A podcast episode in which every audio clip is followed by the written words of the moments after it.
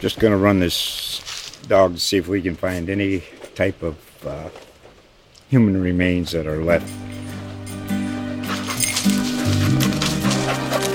Listen to Where Secrets Go to Die The Disappearance of Derek Hennigan.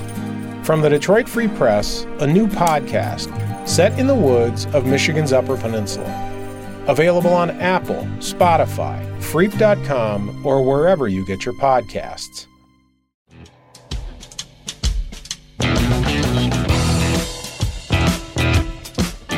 Hello, and welcome to the Four Press Podcast, presented by GolfWeek.com. I'm your host, David Dusek, and this week my guest is Jason Gore. You know Jason Gore as the guy who nearly won the 2005 U.S. Open at Pinehurst.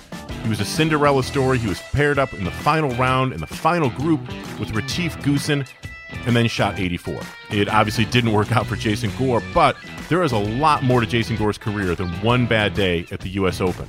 And in our conversation, we talked about his role on the 1997 Pepperdine team that won the national championship and his role in the 1997 Walker Cup team that was victorious as well. And we talked about his new role as the USGA's first Senior Director of Player Relations, a job that is absolutely perfect for one of the truly good guys in golf.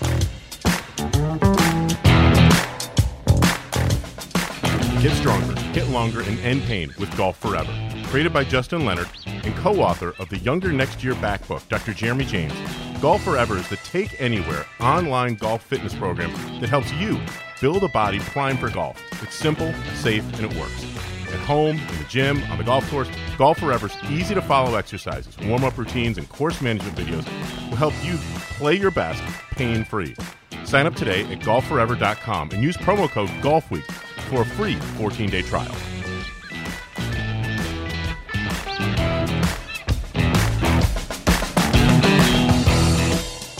Appropriate buttons are now pushed. The Four Press podcast has begun, and Jason Gore is my guest. And Jason, before we even get into this, I want you to um, I want you to get up, look out the closest window that you can see, and describe for people who are listening what what is meeting your eyes. Paint me a word picture for a second. Gosh, you're going to make me stand up. Ah, it's Um, okay, the demands. let's see. I uh, I'm looking over Spanish Bay golf course right now. Which hole? I don't know, a green one.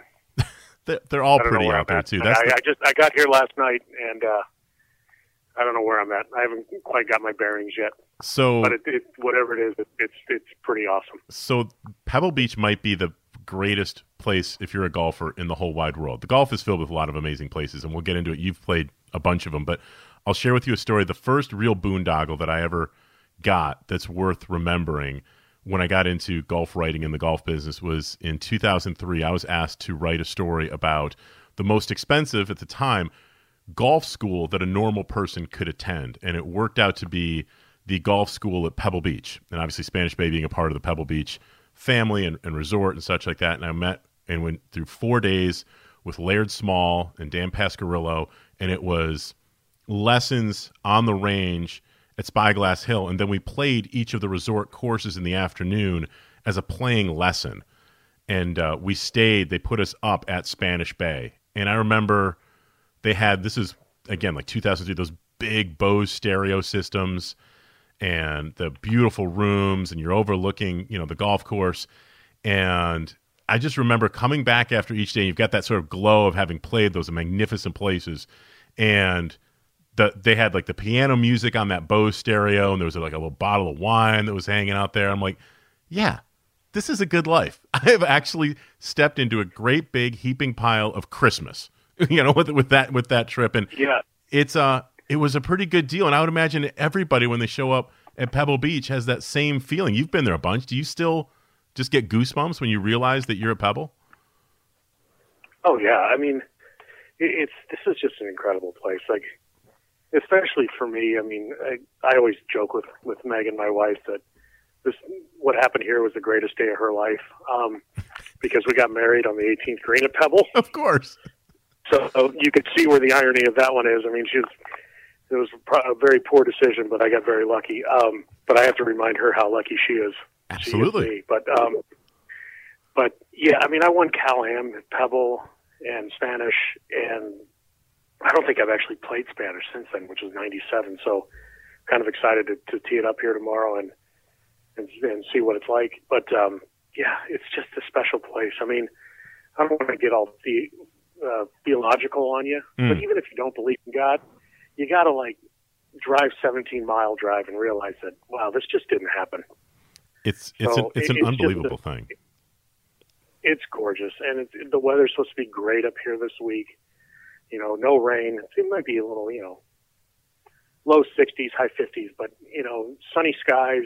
It's going to be a great week, and I'm up here for the TaylorMade Pebble Beach Invitational. And I actually got into RSM this morning Wow. uh, on tour, but I, I, I called this morning. I'm not in any tournament shape. Yep. You know what I mean? Like game wise, I, Well, it's, I'm, I'm gonna sure I'm sure you're, I'm sure you're grateful. Actually, yeah, I'm sure you're grateful for the opportunity and for the thought. I know that you know you have played there on a sponsors exemption recently, but part of you also wants to make sure that you can represent yourself and represent the people who made that decision well. If you're not sure if you can really do Yeah. that, then you don't necessarily want to take that spot.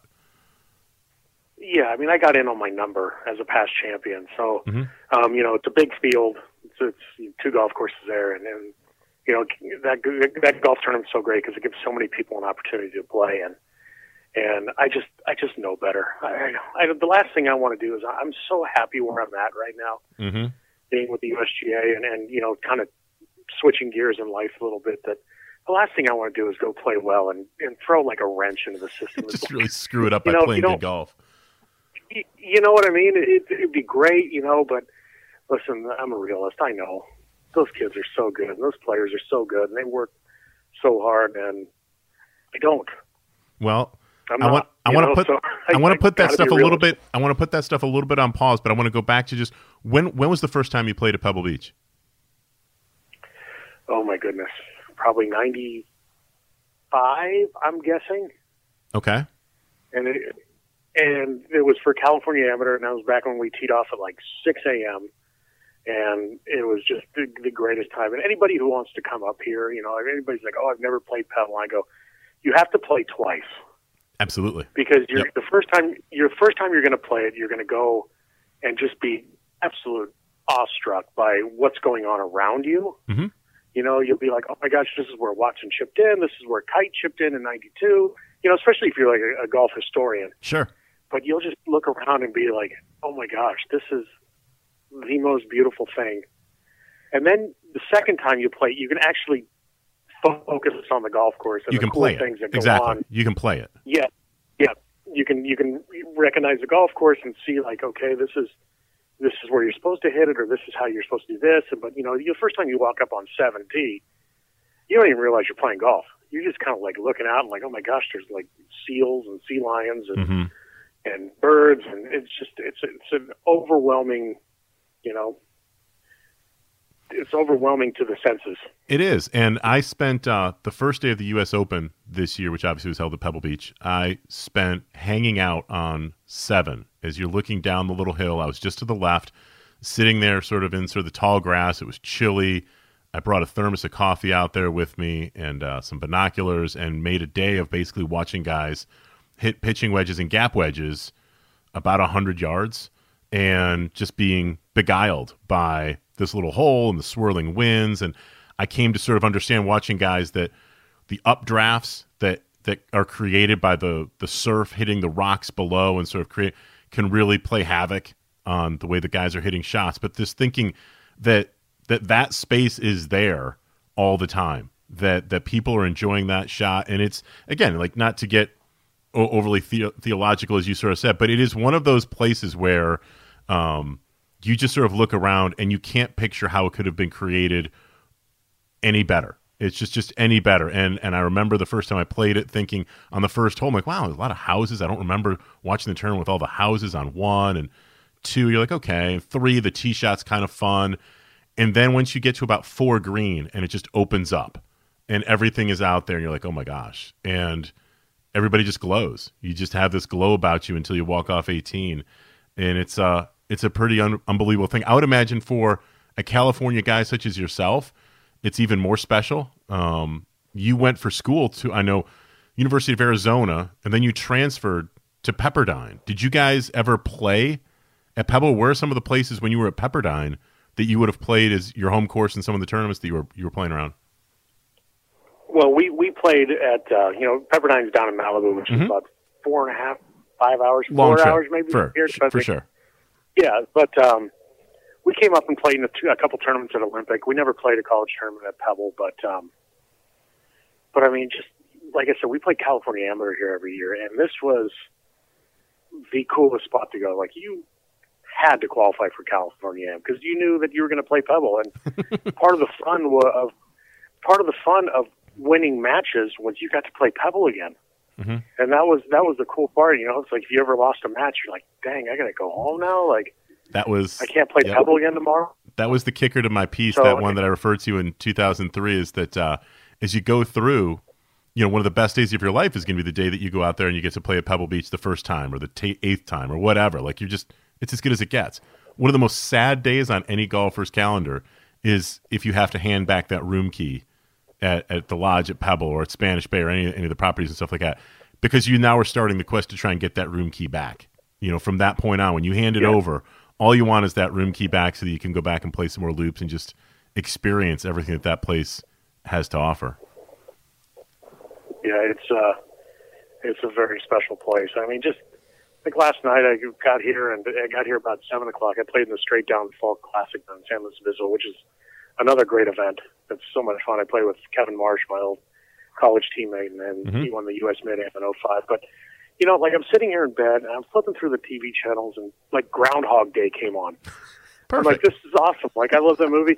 I, I turned the fireplace on in my room, and I'm just sitting there, and I'm like, I don't think I've ever been more comfortable in my life. It's as good as it gets. You just, yeah, you just everything just all like the air is so fresh, and it's just you can hear the the waves crashing faintly if you open the hmm if you open the door, and it's just like it, it's such a breath of fresh air. It's just everything kind of just goes away. Yep.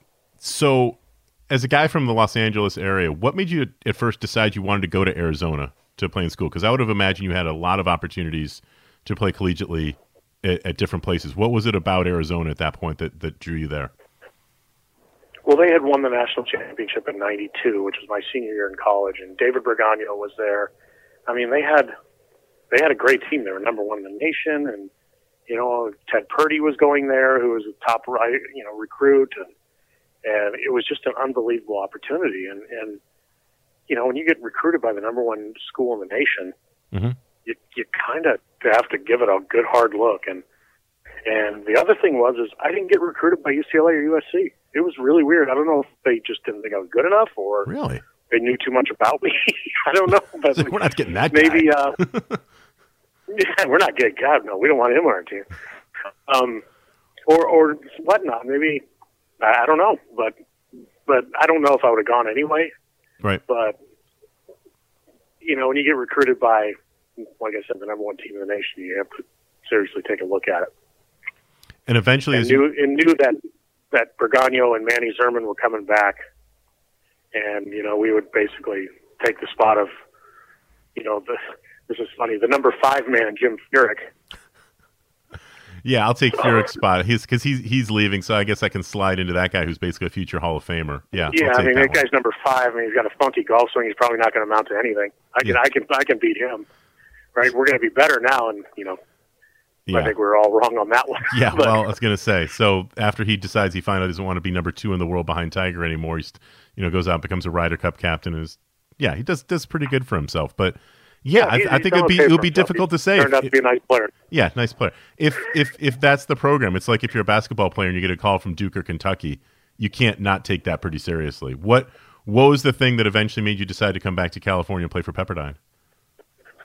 I was just a 19 year old homesick kid, to be honest with you. I Mhm. mean, I just, it wasn't my speed. And Rick LaRose was great. Um, I just, I just didn't want to be away. And, you know, it's funny that I ended up traveling for a living and spending weeks on end on the road. But, um, you know, I just, I, I was unhappy. And it really wasn't anything to do with the program or the school. It just, it was just me. Well, I mean, I you, wish I could blame something, and I was just I was a homesick kid. I don't think that there's anything wrong with that. I think a lot of people, as you say, sort of aspire to being around great players, great golf courses, great coaches, and all those facilities, and and that's 100% understandable. One of the things about college is you you grow up and you sort of learn to understand who and what you are, and who and what you are. There's nothing wrong with being a golfer in Southern California who just chooses to stay in that area. There's nothing wrong with that. But it maybe it, it took the experience of of going to Arizona to make you sort of realize that, and that's that's just part of the deal. A, a lot of people go through things where they are from one area, leave, and come to sort of understand or realize that it was pretty good back home. And yeah, I, am yeah. going to choose to go back there. I would imagine because Southern California has been home base ever since, right? Yeah, until recently. Yeah, so it's uh, it it makes total sense to me. What was what was your experience like at at Pepperdine? It was the greatest place in the world. I mean, I, like I said, I wanted to go to UCLA, but I didn't get released from what was then Pac-10. I didn't get released from my scholarship. I mean, I had a full ride to Arizona, and everything was, you know, life was life was supposed was yeah. should have been good. Yep. But it it just it wasn't. And then I wanted to go there, and I had to sit out a year, and and I knew I knew the guys on Pepperdine team because they were all Southern California guys like Mike Walton, Kevin Marsh, and a few others, and um, I went on. They actually kind of went to like a I wouldn't even call it a recruiting trip, but Walt was like, "Hey, dude, we're having a, you know, we're having just a little golf team get together, semi little party. Come on down." I'm like, okay, cool. So I got in the car and I was like, you know, 30 miles away from my house, and I went down there and I loved everybody on the team. They were awesome. They were great guys. They got it. It was, you know, it was about, it was about golf, but it was also about just like, you know, I, I always use this line from like, Goodwill Hunting. Mm. Um, they would have taken a baseball bat to anybody's head for each other. You know, like they they all loved each other. They were they were tight. They were all got along, and they all tried to help each other with their games and school and everything. Like it was it was what I was looking for, and I didn't even know it. And um, I signed there, and then we had a, a guy who was supposed to go to San Jose, San Jose, that got you know something happened in his with his scholarship and recruiting, and we ended up getting it. It was Andy Walker who turned out, you know, he's you know he's a great teacher. He, he was on the big break, and he just turned out to be a super beneficial part of our team. And he was great, and he's still a great friend. And it's just like stuff like that happens, and we all just we all played as a team, and. um and obviously, it all comes together in '97. What What do you remember about the '97 NCAA championships? I just remember that, that we were all we were just there. Like we had John Geiberger was our coach, and Kevin Marsh had just graduated, and he was playing the Hooters tour, and he just happened to be in Chicago, and John Geiberger somehow got chicken pox at 30, 29, 30 years old or whatever he was. Mm-hmm. You know, strangest thing ever. So he got sequestered to his room. So we had to call, I remember we had to call back to Malibu and find out if Kevin could be our, you know, interim coach for the week because we were coach. Right. Geiberger was the only person there. So we had like nobody to drive the van. we were all, you know, 22, 23. Um, but, um, yeah, so it somehow got approved. I don't know how, what the process was or whatever, but, you know, Kevin was our coach and he had just graduated the year before. Um, and we went out and we just, we all played really solid. Nobody else, you know, we didn't play great, great, but um, I think I was leading. I, I know I was leading going into the last hole. Mike Walton finished third. Andy finished top ten. I, I believe. I, I could be wrong. And Mark Matson, who's I'm actually going to have lunch with. He's up. He's the head pro up here at Pasadena. Um, played great, and Paul Meyer played played well. He was our fifth, and we just we wanted to win for each other, mm-hmm. and it wasn't about us. We, you know, it was about the school, and it was for each other and we put ourselves in that position and we pulled it off. We pulled it off pretty, pretty well. I mean, I remember I, I, I drove in the fairway bunker on 18, laid up, and had like seven iron into the par five at Conway Farms, which now we're kind of familiar with now that the BMW there. Yeah. And Kevin came up to me and I go, Kevin, um, how we looking? He goes, you guys got a, sh- a seven shot lead. and the first thing I thought, I think I looked at him. I said, "Well, I don't think I'm going to make an 11." and I kind of like giggled and backed off.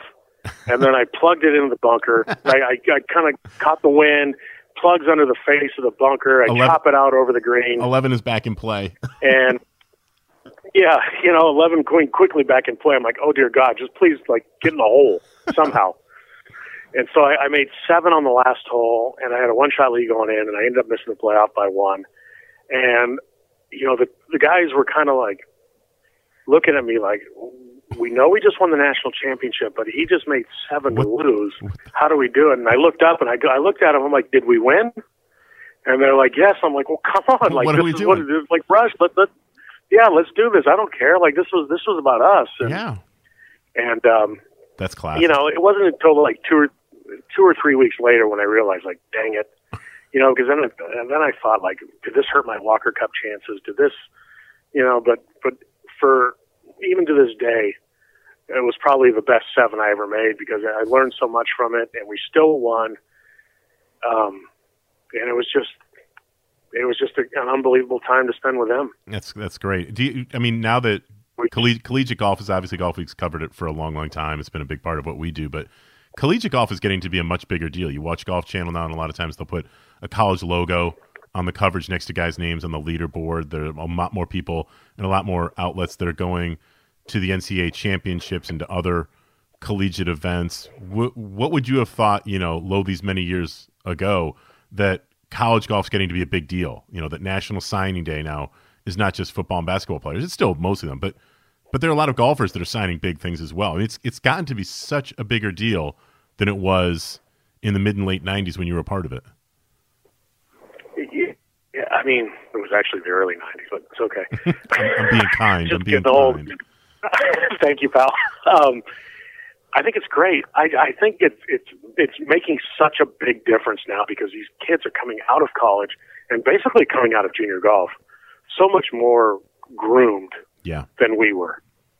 You know, so so now you're getting guys that you know you get the Akshays that are coming out that are that are you know the, the young kids that are ready to play golf. hmm And uh, I think somebody wants to clean my room, but leave me alone. Um, sorry. we have all these. Um, let's talk about your first world problems. I'm sitting here doing a podcast, and someone wants to clean my room. You're going to have to wait, people. Don't judge me. yeah, exactly. But yeah, Um, I agree. I hear that a I lot. That, I- that, that, the, that the the the systems that are in place in college and that the junior golf systems, whether it's AJGA stuff or whatever, like kids are just more ready to play at a higher level, and and it's almost like they're they and their games are more mature than they would have been 20, 30 years ago. Is that correct? That is completely correct. I mean, there's so much more information. You know, it's like from TrackMan to, to coaching to nutrition to workout regimes. I mean, I just think their bodies are are so much better trained and, and more advanced, and and you know, the, the, their brains. Are, even down like sports psychologists, like these kids working with. I mean, Tiger was the anomaly when he had uh, what was it, Jay Brown? Was that who, was that who it was? when when he had was when he was he had, he had conditioning coaches. Yeah, Tiger was Tiger was from the early part. You know, once he got into college and certainly went afterwards, physical training and conditioning was a huge part of his regimen. Like that was as much as he was doing, focusing as much on that as he was on his swing. Yeah, and that we didn't do that back then. I mean, like here's a small example of, of what I will always remember. I think I got my card in 2000. We had to go to rookie orientation, and Kirk Triplett was our speaker. And the last thing he said was, "Welcome to the PGA Tour, where you're going to play against the best players on the, in the world on their home golf courses." Go get him, guys. and it was like, it, it, oh gosh, like, what am I stepping into? Am I ready for this? And you know, when I came out and I was like 23 or four, like I wasn't supposed to be good. Well, you know, like it was the yeah. guys in their late 30s and 40s who were the the the accomplished. They knew what to do. They knew where to go, how to do it, and why to do it. And you know, we just didn't know what was going on. Did it really did it really take you until 2005 to to have everything sort of click and be like, "Oh, this is why I do it. This is why I go here. This is why I do this." It, it seems like you were around, you turned professional. Um, a lot of people may not realize it, but I believe you still hold the record for the most wins. At that time, it was the Nationwide Tour, but now obviously the Corn Ferry Tour. You won seven times, if I'm not mistaken, out there. Um, But it it just took you a while to sort of have some things fall into place, didn't it? Yeah, I mean, it's kind of like Crash. I'm the Crash Davis of golf, I guess. I don't know. You know, That's most a- minor league home runs. You, but- if you quote one more of my favorite movies, then we're just going to have to take it's this. I mean, between between Major League and uh, you know all this other stuff, you're just you're hitting all the right spots here, Jason. But but please continue. Go ahead. we need to hang out. Maybe after this, you and I can get an apartment. There's Yeah. another great movie line. Well. but anyway. um, but yeah, I, don't know. I, I think I just kind of got to the point where I just felt comfortable being who I was. I didn't have to feel like I was had to be somebody else or be like anybody else. And Yep. I just kind of got to the point where I'm just like, you know what, this is what I do. And then after I went on tour, I went right back to it again. I'm like, well, gosh, now I'm a tour winner. Now I need to be this. And I was like, what are you doing? Now that I look back on it, I'm like, you're an idiot. So, Well, yeah. I mean, you know, it was good enough to win. It may not have been good enough to be number one in the world, but I would have gotten mine. well, and you- I kind of did. And Yeah, you got you got yours. I mean, for example, like I, when, when I mentioned the year, for example, 2005, what's the first thing that comes in your mind? U.S. Open. Yeah, I mean, I know it didn't finish the way that you had wanted it to finish, but there are a lot of golfers that will never get to that spot where you were on Sunday to begin with.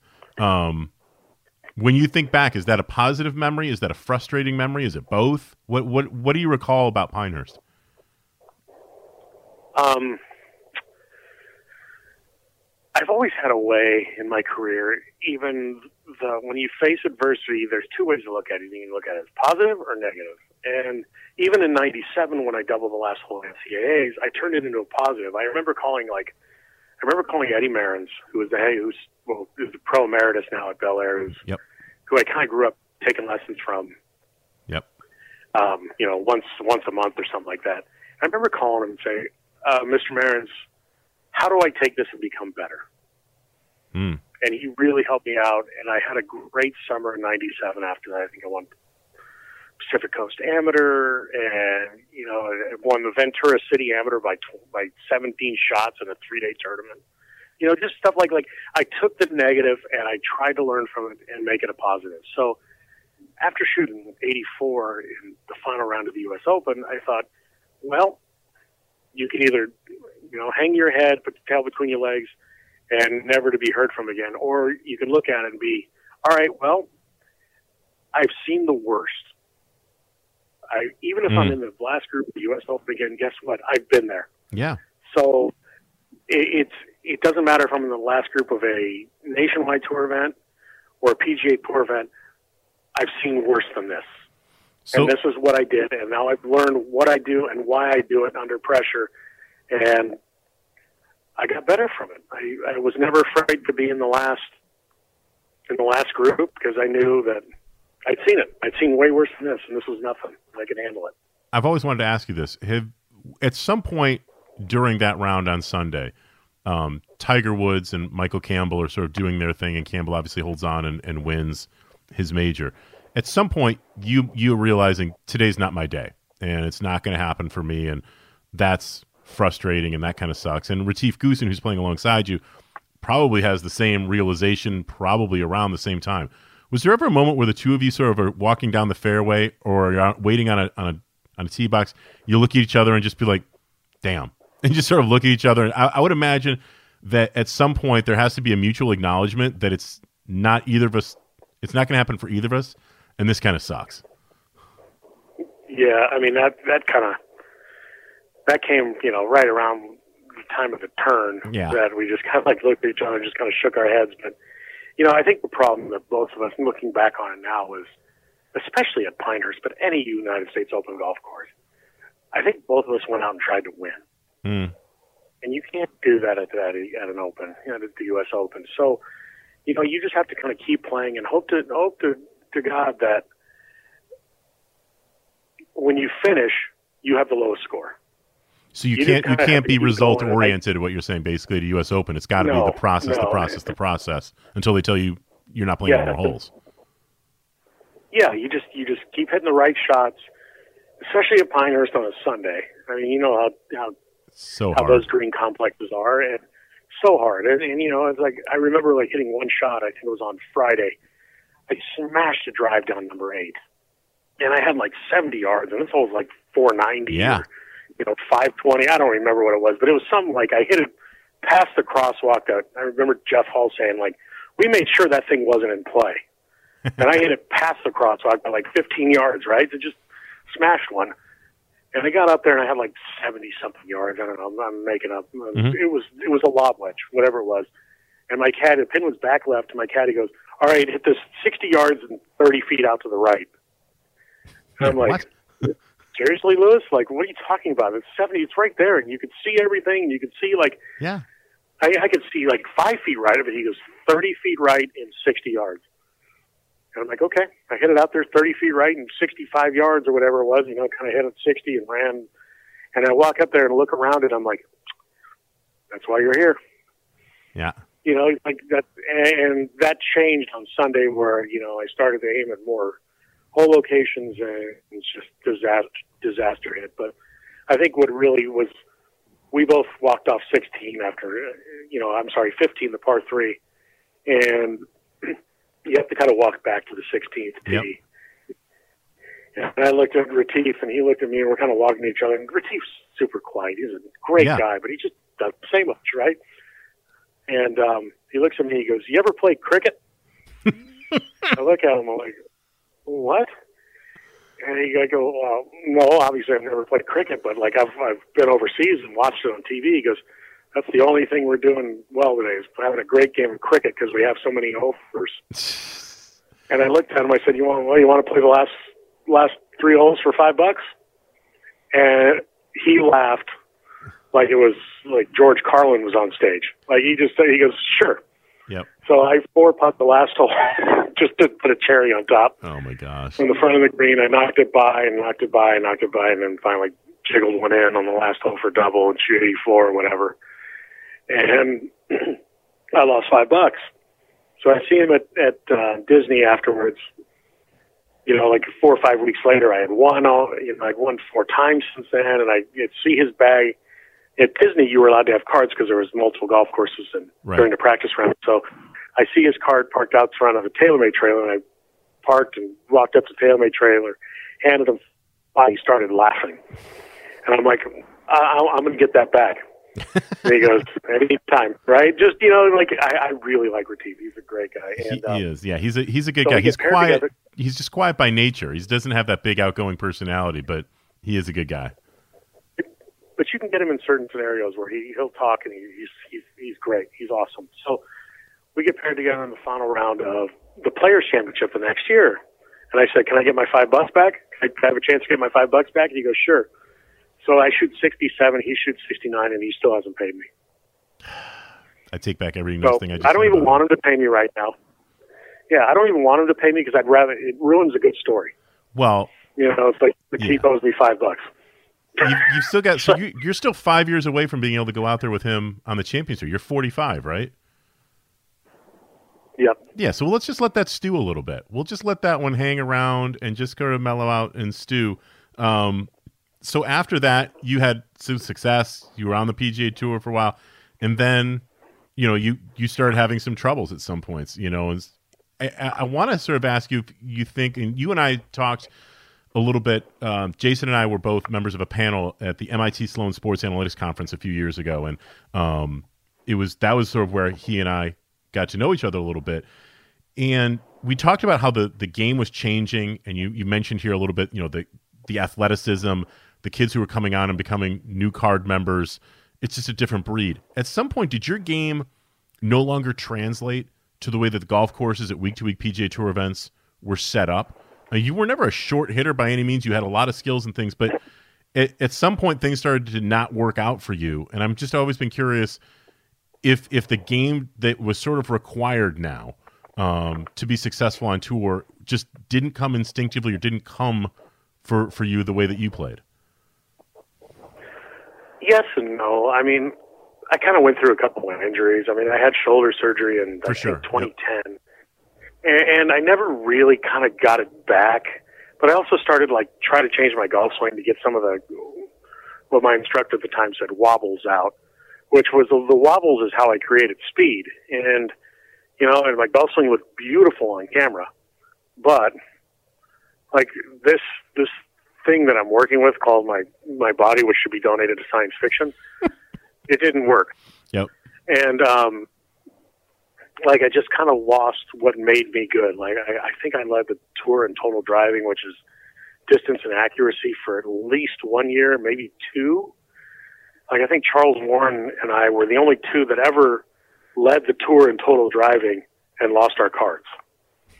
So um, Wow. I just kind of I, I went the opposite direction of what I should have been doing, and that was just you know going out there and smashing driver and, and not having you know I mean I had a good swing, but there it was it was mine, and you know I tried to make it to where it looked pretty and all this stuff, and instead of you know I kind of came over the top of it a little bit, and, but I somehow like flattened the club to get it under and smash it right. hmm But um, you know, all of a sudden now I tried to you know flatten it out, get my shoulder my shoulder plane more steep, and keep my arms down. And you know, I'm a I got a I got a big old body and not very long arms, and it just it it, it didn't work for me. I'm not saying it doesn't work for everybody, but um, Did you feel a pressure, or did you feel a did you feel a need to have a swing that, in some ways, looked like? I mean, we talked about Retief, and the guy's got a, a swing that most people would would dream about. Um, but but but did you feel pressure to sort of have a swing that looked good and didn't just function well? No, I just thought I'd be better. Okay. That, that's all I did. I didn't really care how it looked, but I thought if I got in the right positions and got on the right plane and you know did this and did that, that I would I would become more consistent and stuff like that. But you know what? I didn't. I knew I knew how to swing my golf swing, and that was it. I mean, my golf swing wasn't terrible. I just kind of like took it a little in, kind of you know shifted it out, got it back in front of my body, and and created lots of lots of speed, like lots of arm speed. And, so not to, um, so not to play devil's advocate, I would look at it as that your golf swing was good enough to get you to the PGA Tour. It was good enough to get you a win on the PGA Tour. Um, it was good enough to do a lot of things. I get that there's the quest for better, um, but in this and this is just one of those things where you, you sort of talk about. You're like, okay, you everybody wants to improve, but there has to be something. I love the idea of owning your own swing, and I almost think as you're explaining it that you were born a generation too late. That in, for example, the 70s and the 80s, there were a lot of guys who had, you know, whether it was the wobbles or whatever, like they they owned their swing. They had a swing that was home built or was a little less, you know, of the hitting every right position or whatever. But it it seems like there was more of that stuff about a generation before you came out and turned pro. Would you agree with that? I would completely agree with it. And if you look at it, I mean, Hogan's swing was the model for the the you know this modern golf swing, and you could I don't think you can even argue that his golf swing was home built. Yeah, it's And, you know, I mean, yeah. Go ahead. Tell me who Hogan's instructor was. I- I assume it's him. I mean, you know, he he was out there you know what I mean? I mean that's Yeah. the thing is like, what camera did he use? What you know? Which model TrackMan did, did Ben Hogan use? Like you know what I mean? Like the, you can argue, you can't even argue that his golf swing was home built. Mhm. He was the foundation of the modern golf swing. And Sam Snead, you know, Sam Snead took it inside and came over the top, but he was gifted with this unbelievable rhythm that made it beautiful. And he got into the positions that we all try to get into. And now his golf swing is home built. Nicklaus, you know, I mean, he had Jack Grout, but I mean, nobody's modeling after Jack's swing, which which still blows me away to this day. Yeah, They're like, oh, he has a flying right elbow, and he gets his hands up, and he does this, and it's like the guy was your elbow might get a little bit sore after you've won eight, the 18th major. You know, I mean, it's right lifting up trophies. Yeah, I mean, you know, heavy heavy checks But- and making trips to the accountant. You know, to, to cash those checks. Yeah, Yeah. exactly. you know, At some point or another, yourself when, up onto the private jet. when between the injuries and not playing the golf that, that you wanted to play, not reaching the level that, that you knew that you probably did, you fall out of love with the game? No, I never fell out of love with the game. I fell out of love with tour life.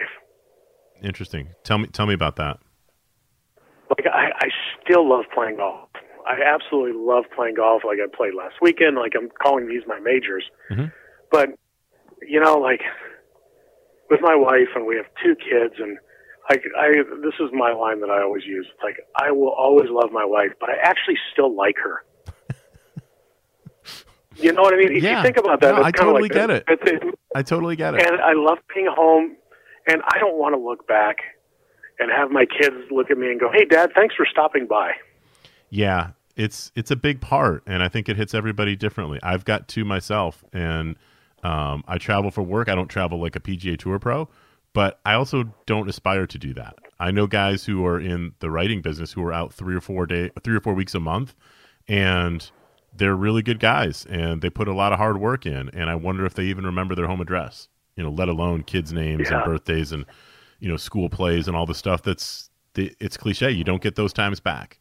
It doesn't come back, and uh, it sounds like you that that right. that was the stuff that you really wanted to make sure that you didn't miss. Yeah, and that's why I admired Jack so much, and and Phil and Tiger was. You know, like they don't. They, Phil especially, like he will sacrifice time playing to go be with his kids. Mhm. You know, Phil flying back and forth across country from Shinnecock to go to his daughter's graduation or whatever she did. But um, I'm not saying that's right or wrong. That's just the, that's just what I ch- you know have chosen to do, and you know, it's I, just always kind of felt guilty. It's like I, I've been on I've been on the road for two weeks playing, and like I went to see my coach in Vegas, and then drove to LA and saw my old friends, and and played went to San Luis last week, and now here at Pebble. And I'm like driving up here. As much as I love this place, I'm talking to my wife. I'm like, I just want to come home. Yeah. I miss you guys. Yeah, Like I'm just not used to to being here, and she's going to fly out this weekend. But you know, like my daughter's sick right now, and I can't be there for her, and you know, and and I think since I've I've been home more often, I've actually kind of my wife will admit this. I don't even feel bad about saying it. I've become the preferred parent. you know, because I was always the good time dad. You know, it's like when I came home, it's like, hey, we're going to Disneyland, or we're going to do this. you're gonna compensate we're for gonna not share having been there. times. Sure. Right, and my wife's always kind of had to been like, do your homework, and I'm like, hey, let's go to Disneyland, you know, just so. But it's just so much nicer to be home, and I just, I, I'm just always been kind of a quiet homebody, and I mean, all the way back to my college days. That's why I left Arizona. But um, So I read a couple of years ago that you would I'm- you got into the insurance business, which basically created an opportunity for you to be sort of more of a stay at home guy. Are you still involved with that? yes, yeah, we still have a company. Um, I always thought it was adorable that people thought I did it, but um, my wife does it. I was just, I always tell her I'm just a male model, which is the irony of that is just unbelievable. Oh yeah. But um, but uh, you know, she she's the she's the smart one. She knows what she's doing. If you know, if anybody calls and like, hey, can you help me with this? I'm like, here's her number. Yeah. You go. You don't want me helping. I have my license and everything, but she's she's the smart one. She knows what she's doing. I'm just Well, you picked kind of the you picked up another job, which I want to ask you about. Explain to people who may not be aware what you're doing now with the USGA. I um, I am senior director of player relations for the USGA, and it's been incredible. It's So what what are- what, are- what are some of your duties in that job? Because it's it's a sweet title, which means you probably got a business card. I'm guessing the over under probably on Blue Blazers is three. Am I close? You're under. You, you, yeah, I'm under. Um, Okay. I've got a I've got a French I've got a French blue suit. Does that count? Uh, that gets you partial credit because you can split that up, I suppose. But but what what what is what does that job entail for you? So I'm basically just going around and making sure the players have what they need. Any questions, you know, if I don't know the answer, I know somebody who does. So Mhm. let's just let's just nip all this stuff in the bud and let's get you the answers you want. And you know, especially when it came to rules or something like that. But it's always kind of gone back to course setup about the U.S. Open, and um, I was heavily involved on the team this year at Pebble Beach with Yep. U.S. Open setup, and and um, you know, I just I, I, w- I want to be there for for questions for players regarding the USGA. I mean, let let's get these questions answered. Let's not go to Twitter. Like most of the stuff that we can handle is super easy. Let's Yeah. just I, I'm I'm here for the players as a player representing the USGA. So I kind of get the inside scoop as a player, and that's still where I want to stay. I don't, I don't want to be a blue blazer, and and I think that that Sony kind of leaving the USGA. I mean, it's a lot younger. Like I was super surprised when I walked inside those walls how young and how like educated everybody was on the game and in life. And, and it was I, I was expecting like super stuffy and you know like side of dandruff on the side. It was not like that at all. And I was super well, they can use a little bit of help getting the word out about that because I think that you you weren't you wouldn't have been the only one, um, and who who sort of had that predisposition of that that thought is that the governing body of the game here in the United States is run by people who, in some ways, were out of touch with the game, or certainly weren't currying favor with a lot of the best players who were going to be playing in their national championships, and that was a problem. And there was some tough communication going back and forth. Some people would have thought maybe a lack of communication going back and forth. And I would say this with anybody else, you know, sort of out there, but it's you're, you're the perfect person for this job.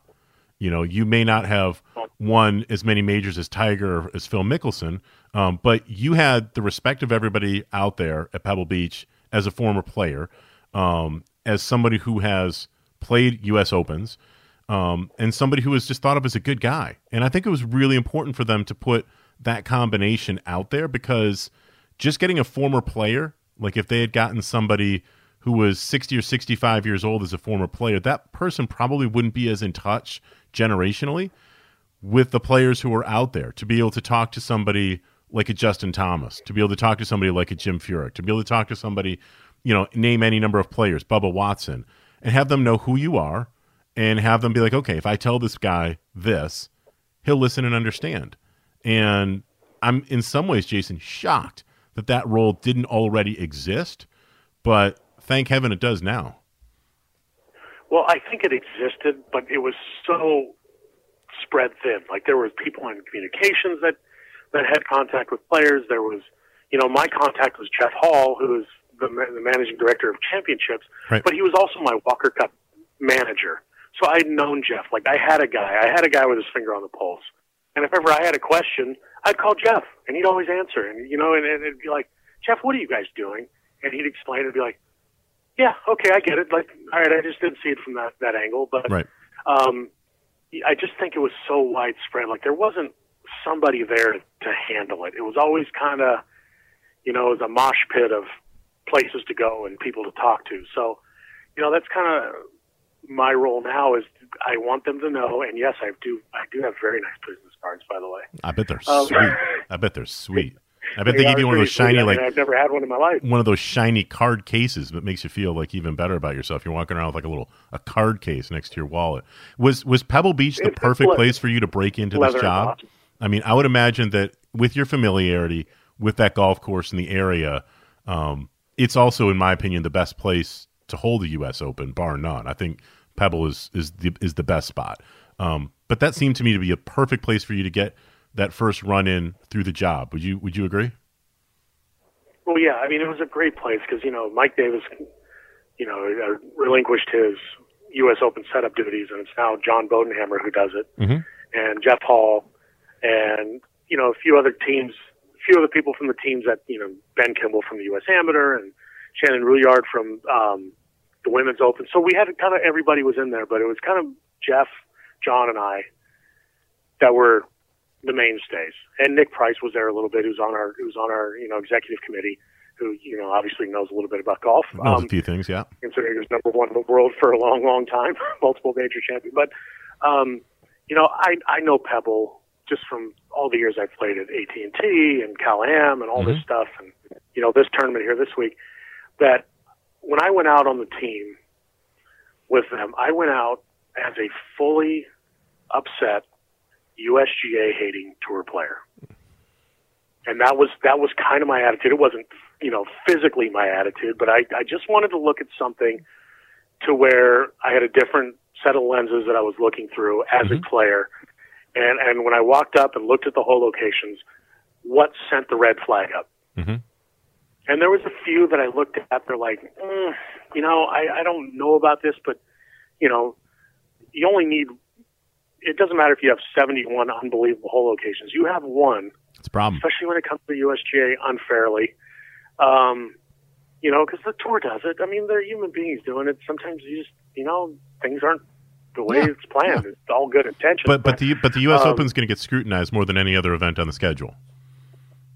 Yes, and I, I'm still trying to figure out why that is, but you know, it is what it is. It's true. So I just walked out there and looked at him and said, "No, you can't do that." Well, why? Because this, this, X, Y, Z. You know, and, and they're Mhm. like, "Well, okay, I see that, but you know," and then you have to kind of like state your case. It's like, well, you know, this is if the player sees this, this is what he's going to do, and okay, like I get it. Like, yeah, the hole location's great, but it looks squeezed over here. You know, so it was just kind of like, let's soften it up. Let's not make the hole locations the story of the event. Let's make it about the players. Right. Let's let the best player win and kind of basically let's not get caught with our pants down. Everybody, we all went in this together and we all bought in and, and you know, the, the score was 1300, but Gary played amazing. There was great shots coming down the stretch. There was drama and there was no wind. Well, I mean, there was no wind, you and, the, and and you're obviously at that time of year, the the course conditions were such that it was as vulnerable Pebble Beach as you're going to see in June. I could care less about the score. You know, I, I I know that I had some people who I'm friends with who were saying like, "Oh, this isn't a U.S. Open Pebble setup. What's with all these birdies?" And and I've said this before. I, I could care less. I mean, if guys get good shots, they get rewarded. If they had an okay shot at a U.S. Open, that shouldn't be good enough. And I don't think it was good enough because there were certainly guys that shot the moon at Pebble Beach. Um, Yeah. But but And, and go ahead. I'm sorry. No, I, and I was just going to say, like, I've got a, a theory, and especially it's, it's, you know, with the equipment and the talent and the youth of these players now, you can't stop a great player from hitting a great shot unless you do something unnecessary. Especially if these guys drive in the fairway and they are so good now that they're going to shoot at flag. So tempt them to shoot at flags and tempt them to do something Mhm. stupid. Well, I guess te- you know, te- like tempt them, you know, in all sincerity, I mean, tempt them to do what you know firsthand, which is they might go 30, 30 feet to the right and, and deeper, but if they get a little bit frisky and start going for too much and don't pull it off, the punishment can be severe. And I think that's what everybody's looking for with the U.S. Open is that Yeah. great shots deserve to be rewarded. I don't think that it's fair to get things, and nobody wants to see these historically significant golf courses get tricked out or go over the top. And maybe that was why. Was there a feeling of of hypersensitivity on the on you your part or in the group's part as you're setting up Pebble Beach coming off of Shinnecock? It's like we we can't we, we got to get this one right. That if we're going to make a mistake, we're going to make a mistake on the side of playability rather than taking things too far. Was that even was there something that was actually said to that effect? No, not not necessarily. I mean, we knew we had to get it right, but Shinnecock really wasn't in the back of our minds. It, it was kind of let's let's set this up correctly. Let's do this right, Mhm. and let's not make this about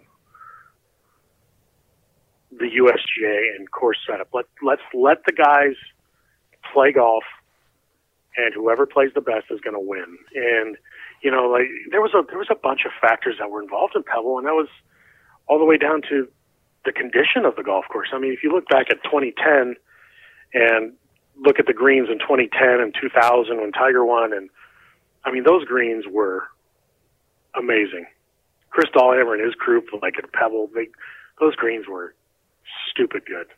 And, you know, you didn't have to, the, the big thing was, oh, the Poa annua, and the, yeah, but it's, that was not a factor. But Shinnecock, you know, Shinnecock kind of went awry.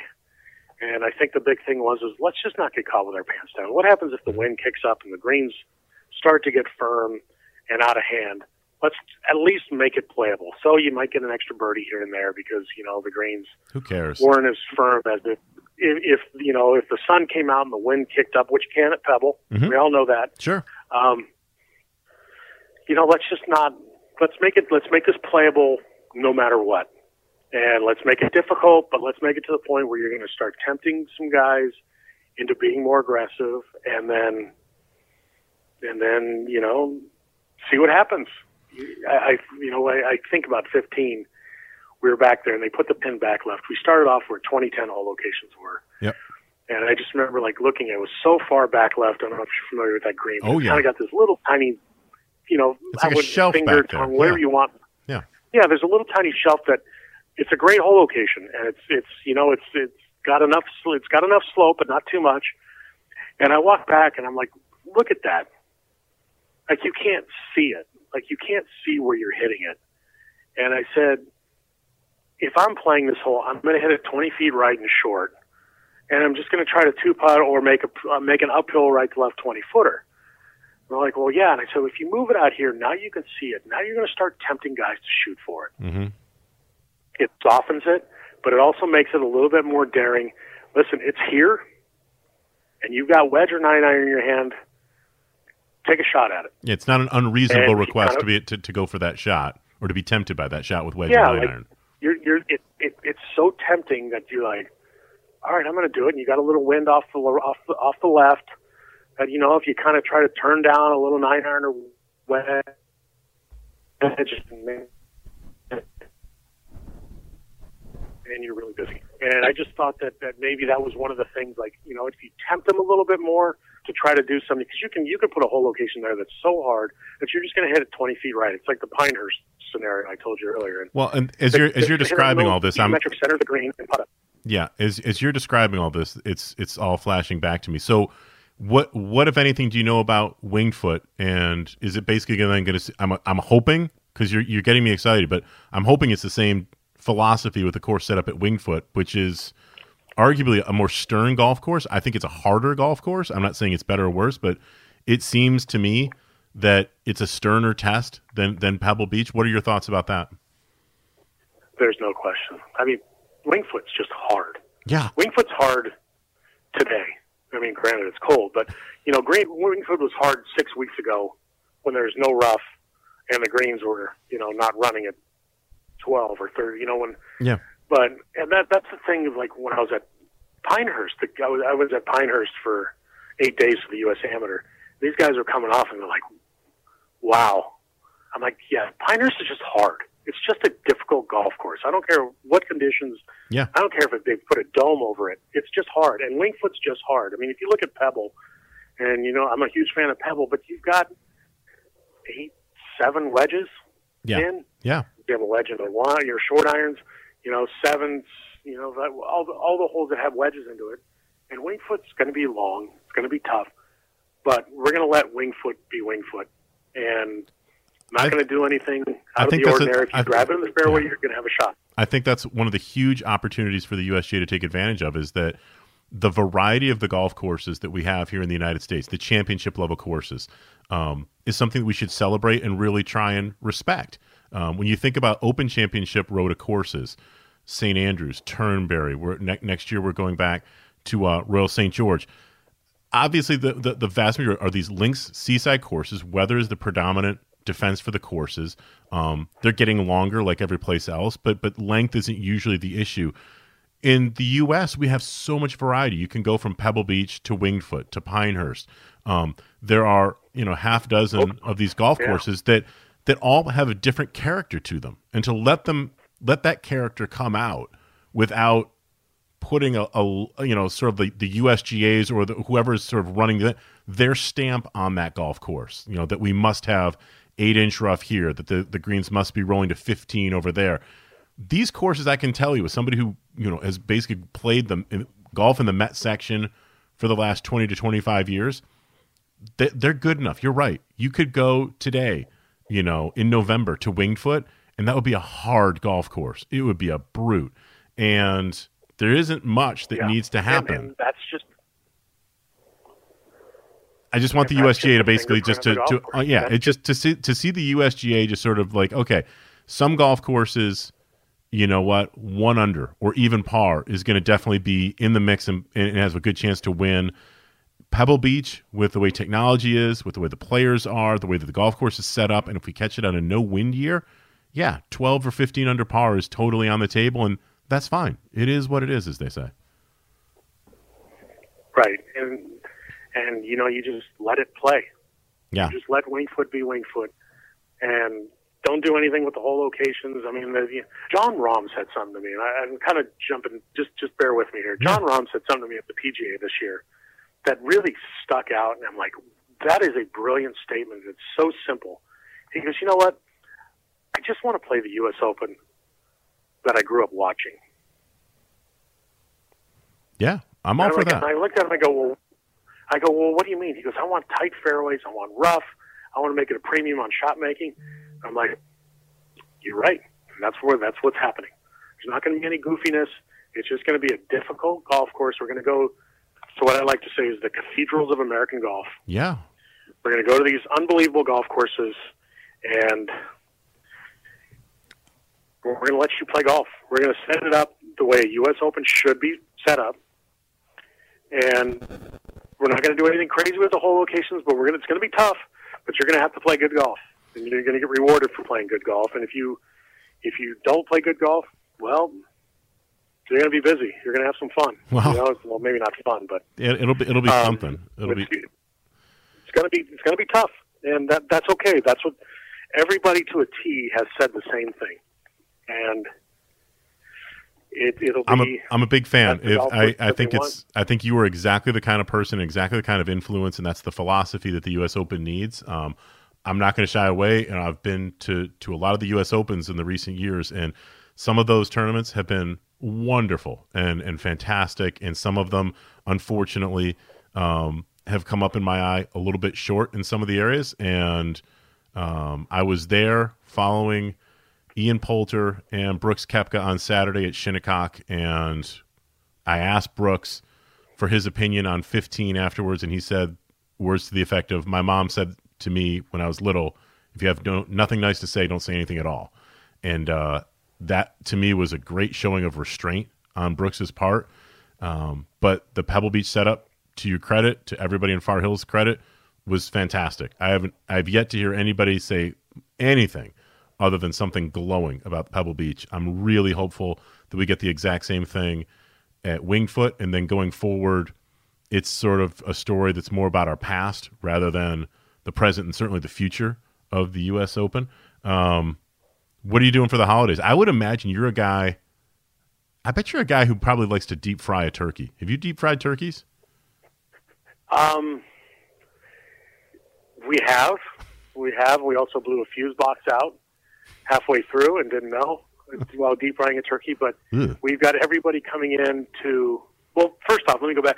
Thank you for what you said about the about the open. I mean, that's what that's what we want to hear. Um, that's what we want to do. We don't want it to be about us. We want it to be about the players. And if we're going to do anything that that about the USGA, if we're going to make it about us, we want to make it about you know what the USGA does for golf. You know, so Mhm. it's like let's make this about about the great message that we try to do. I mean, we're a nonprofit; every dollar we make has to go back into the game. So um, that's what we, we want. We don't want this to be the United States, the USGA Open. We want this to be the United States Open and may be about the players and you know give them the give them the, the great test that they want to play in. But um, sorry, I digress. Oh no, it's, We actually but, but back to the important. You you order in what? we ordered in this year because Oh. um, we have a whole group. We have all the California families coming. Her, um, my mom, Megan's parents, um, her brothers. So we got the whole group coming in. She's like, "Can I just order it?" I'm like, "Absolutely." so, it's it's it's my favorite holiday on the calendar because it doesn't matter what religion you are. It doesn't matter nation. It's it's it's we're all here. We all have many things to be thankful for. The food's good. The football is on. Uh, I'm not shoveling snow in New England just yet. Uh, it's an appreciation of life, and it's it's all the good stuff. And you're one of the good guys out there, Jason. I couldn't be happier for you doing what you're doing. You sound good, and uh, I appreciate you giving me a little bit of time. I'm insanely jealous that you're out there at, uh, at one of my favorite spots, Spanish Bay. But listen, my friend, I really appreciate it. Thanks a lot for coming on. my pleasure. Thank you so much for having me. You're, you- you're one of the good ones too, man. I appreciate it.